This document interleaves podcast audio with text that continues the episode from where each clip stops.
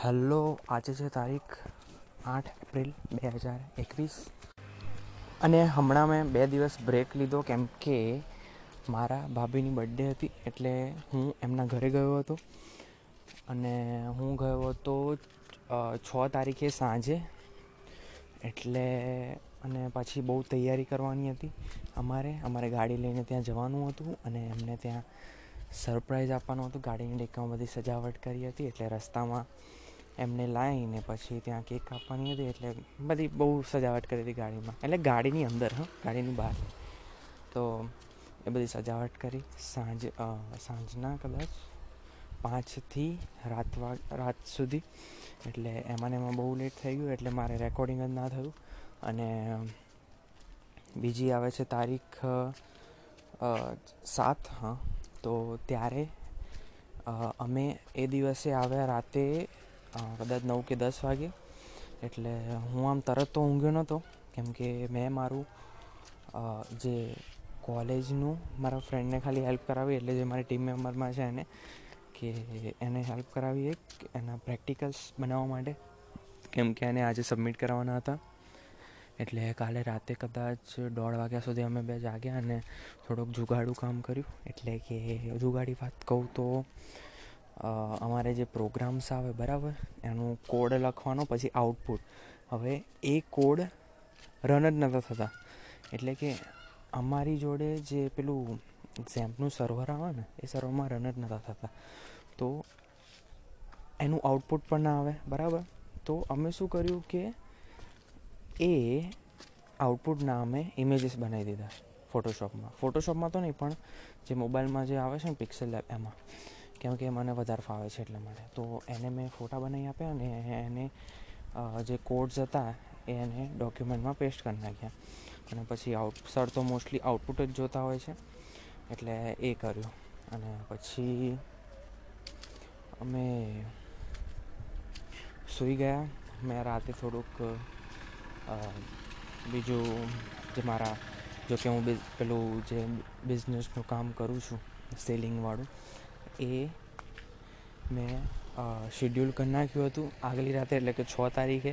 છ તારીખે સાત તારીખનું શિડ્યુલ થઈ ગયું હતું. પછી રાતે તરત આવીને પછી તરત જ મેં જે આઠ તારીખનું શિડ્યુલ એટલે કે આજનું શિડ્યુલ કરી નાખ્યું હતું, જે રાતનું હોય. એટલે પછી મને થોડીક શાંતિ થઈ અને પછી સવારે ઉઠી ને પછી બપોરના ટાઈમે મેં પછી કદાચ અગિયાર કે બાર તારીખ સુધીનું અગિયાર તારીખ સુધીનું શેડ્યુલ કરી નાખ્યું છે એટલે હવે થોડીક અગિયાર તારીખ સુધી શાંતિ રહેશે. પણ એવું નહીં કે શાંતિ જ રાખવાની છે. હજી તો કરવા, એમાં પણ હું કામ કરતો રહીશ કેમ કે એટલું બધું એમાં ટાઈમ કન્ઝ્યુમિંગ છે જ નહીં એટલા માટે. અને બીજું તો હવે આજથી આજે પણ અમારો પ્રેક્ટિકલ હતો. કાલે પણ હતો. કાલે જે પ્રેક્ટિકલ હતું એ મેં મારા ભાભીના ઘરે જ આપ્યું. અને એમાં એવું હતું કે નોટમાં લખવાનું હતું તમે લખી શકો છો નોટમાં. એટલે અમને કેવું હતું અમે કીધું, અમને કીધું હતું કે, તમે લખી શકો છો નોટમાં, પણ તમારી જો જો લેપટોપ હોય ને, તો એમાં જ તમે પ્રોગ્રામ લખો. એટલે કે એ પ્રોગ્રામ જે લખો છો, એ વર્ડ ફાઇલમાં લખો અને પછી એના પછી આઉટપુટ ચોંટાડી દો. તો એવું જ મેં કર્યું એમાં. જો કે મારે ફૂલ ટાઈમ ગયો હો. એમાં એમાં પણ અમારે કદાચ સાડા અગિયારે ચાલુ થયેલું અને ચાર વાગ્યા સુધી આ મારી પ્રેક્ટિકલ એક્ઝામ ચાલુ રહી હતી. કેમ કે અઘરું હતું. અઘરું તો ને કહેવાય. આમ તો ઇઝી જ લાગતું હતું કે તમે જુઓ તો આમ એકદમ ઇઝી જ લાગે. એટલે કે તમે કદાચ કમ્પ્યુટર ફિલ્ડમાં હોય તો. એટલે ઇઝી જ લાગે પણ મને તો ખબર નહીં બહુ ટાઈમ કન્ઝ્યુમિંગ થયું. કેમ કે કશું મૂડ જ નહોતું એ દિવસે કેમ કે અમે રાતે જે બર્થડેના દિવસે અમે રાતે ગયા હતા છ તારીખે રાત્રે અને હું ગયો તો પછી બે કે ત્રણ વાગે એટલે પછી સવારે અમે સાત આઠ વાગે ઉઠી ગયા હતા એટલે આમ બરાબર ઊંઘ નથી મળી ને ખબર નહીં આમ બહુ જ સ્ટ્રેસ ફીલ લાગતો હતો આમ ઊંઘ આવતી હતી આંખમાં એકદમ કાળા કાળા ડાઘા પડી ગયા હતા એટલે એ થયું હતું એટલે મને આમ જરાક પણ એકદમ ધીમું ધીમું કામ કરતો હતો કાલે તો। એટલે એ થયું, અને પછી અમે રાત્રે દસ વાગે આવી ગયા અને પછી અમારા ફ્રેન્ડનું કામ કર્યું કાલે. અને આજે સવારે ઉઠ્યો હું સાડા નવે દોઢ વાગે ઊંઘ્યો, દોઢ બે વાગે અને પછી સાડા નવે ઉઠ્યો. કેટલો ટાઈમ થયો? એકથી બે બેથી ત્રણ ત્રણથી ચાર ચારથી પાંચ પાંચથી છ છથી સાત સાતથી આઠ આઠથી નવ. એટલે કે ટોટલ આઠ કલાક થાય. ઇનફ છે.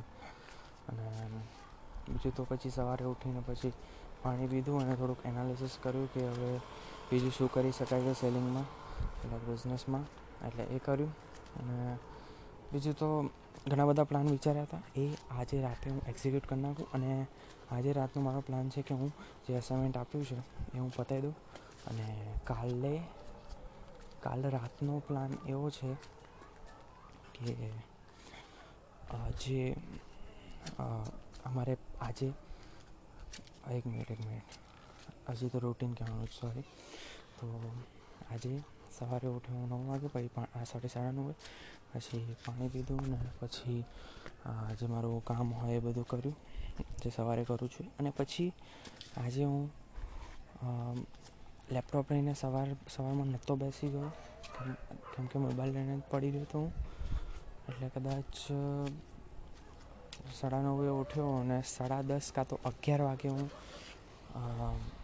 અગિયાર વાગ્યા સુધી કદાચ મેં થોડી વાર મોબાઈલ મંત્રો હશે અને પછી અગિયાર વાગે હું બેઠો લેપટોપ પર અને પછી મેં મારું થોડુંક પ્રેક્ટિકલ એક્ઝામ આજે ક્યારે છે, કયા ટાઈમે છે, કેમ કે યાર આ લોકોનું નક્કી નથી હોતું કે કેટલા વાગે મૂકે. આમ તો બેથી પાંચનો ટાઈમ હોય છે. પણ આ લોકો એ પોતાનો કસ્ટમાઇઝ ટાઈમ રાખ્યો છે.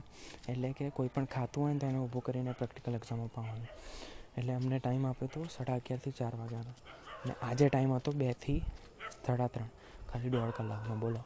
જો કે એક્ઝામ પણ એટલી ઇઝી જ હતી. એટલે કે આજે ખાલી વીસ માર્ક્સનું પેપર હતું અને જે ગઈ એક્ઝામ ગઈ એમાં પચાસ પચાસ માર્ક્સના પેપર હતા. એટલે એ થોડાક હા, બહુ જ લેન્ધી રહ્યા હતા પેપર ને આ થોડુંક પતી ગયું હતું. એમ પણ આજે એવું થયું ને કે મારે થોડુંક લેટ સબમિટ થયું. એટલે કે મેં બહુ આમ ઇઝીલી લીધું વત્સોને. કેમ કે જેમાં આમાં ખાલી અમારા બેચ પ્રેક્ટિકલ હતા અને બીજા બધા એમસીક્યુ હતા. એટલે કદાચ મારે એમસીક્યુમાં થોડોક ટાઈમ ગયો, અડધો કલાક જેવો. એટલે રહ્યો હવે એક કલાક, હવે એક કલાક. હવે મેં થોડોક ટાઈમ પાસ કર્યો, દસ વીસ મિનિટ તો અને પછી લખવા બેઠો. એ એક્ઝામની અંદર જ. એટલે પછી ટાઈમ પાસ કર્યો અને પછી લખવા બેઠો. એટલે મારે એટલું મેં જે, મારો જે બારમો ક્વેશ્ચન હતો ને, એટલે કે જે છેલ્લો ક્વેશ્ચન એ મેં થોડુંક કાપી કાપીને લખી નાખ્યો, બોલો. અને આઉટપુટ જો કે સાચું લખ્યું છે એમાં, એટલે જોઈએ હવે.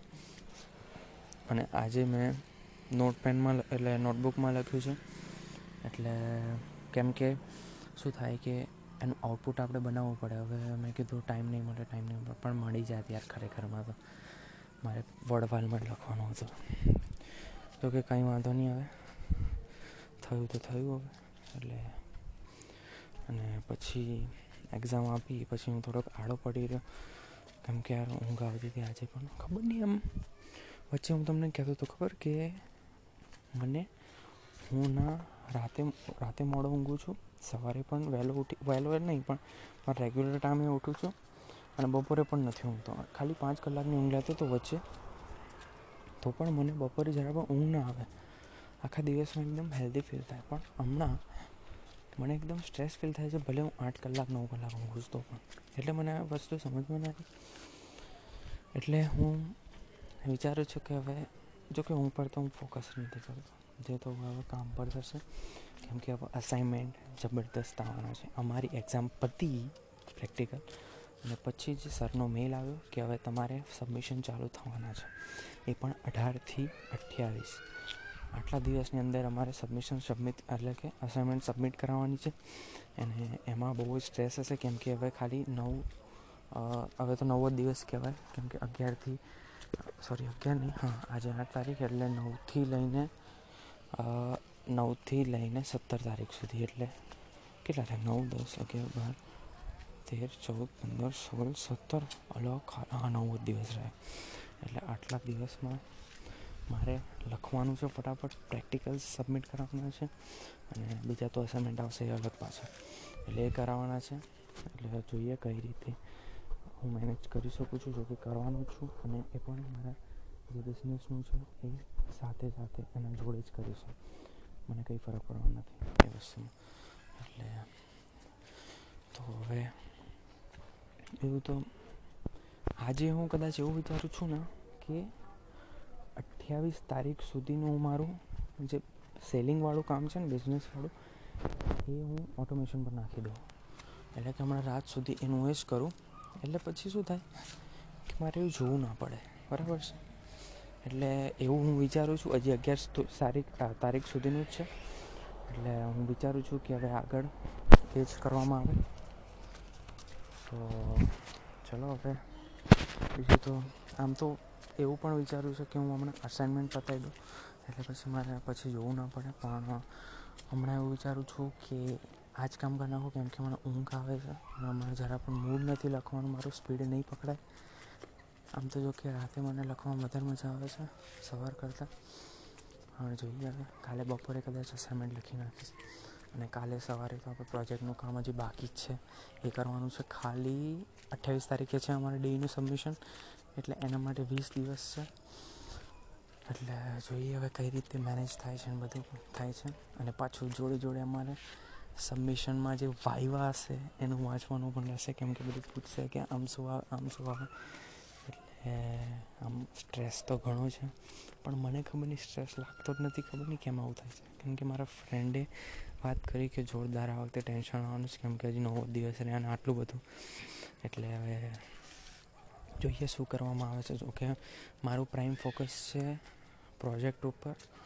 અને બીજું તો વાયવા ઉપર છે મેઇન કેમ કે હવે સબમિશન તમે ગમે તેવું સબમિટ કરાવો ને, મને નથી લાગતું કે બધાનું ચેક કરશે. બરાબર છે? અને પ્રાઇમ ફોકસ વાઇવાનો છે, કેમ કે વાઇવામાં જો ના આવડ્યું કાં તો કશું ઊંધું સુલટું બોલાઈ ગયું ને, તો ઇજ્જત જશે. એટલે પ્રાઇમ ફોકસ મારો વાઇવા છે અને બીજું તો જે કીધું એ પ્રોજેક્ટ અને એક એપ બનાવવાનો આખો બાકી છે, એટલે જોઈએ હવે. ભગવાન કરે તો પતી જશે, નહીં તો પતી જ જશે એમ તો મને એવું લાગી રહ્યું છે. કેમ કે હું સ્ક્રિપ્ટિંગ એટલે એટલે કે અમે જુગાડ જ કરવાના છીએ આમાં પણ. એટલે કંઈ ખતરનાક એપ નથી બનાવવાના. એટલે જુગાડું સ્ક્રિપ્ટેડ એપ બનાવવાના છે. એટલે કે કદાચ અમે વિચ, એટલે કે શું કહેવાય હવે? કઈ રીતે સમજાવું તો? હવે જોઈએ શું કરવું છે. તો ચાલો હવે. કાલે તો જય શ્રી કૃષ્ણ.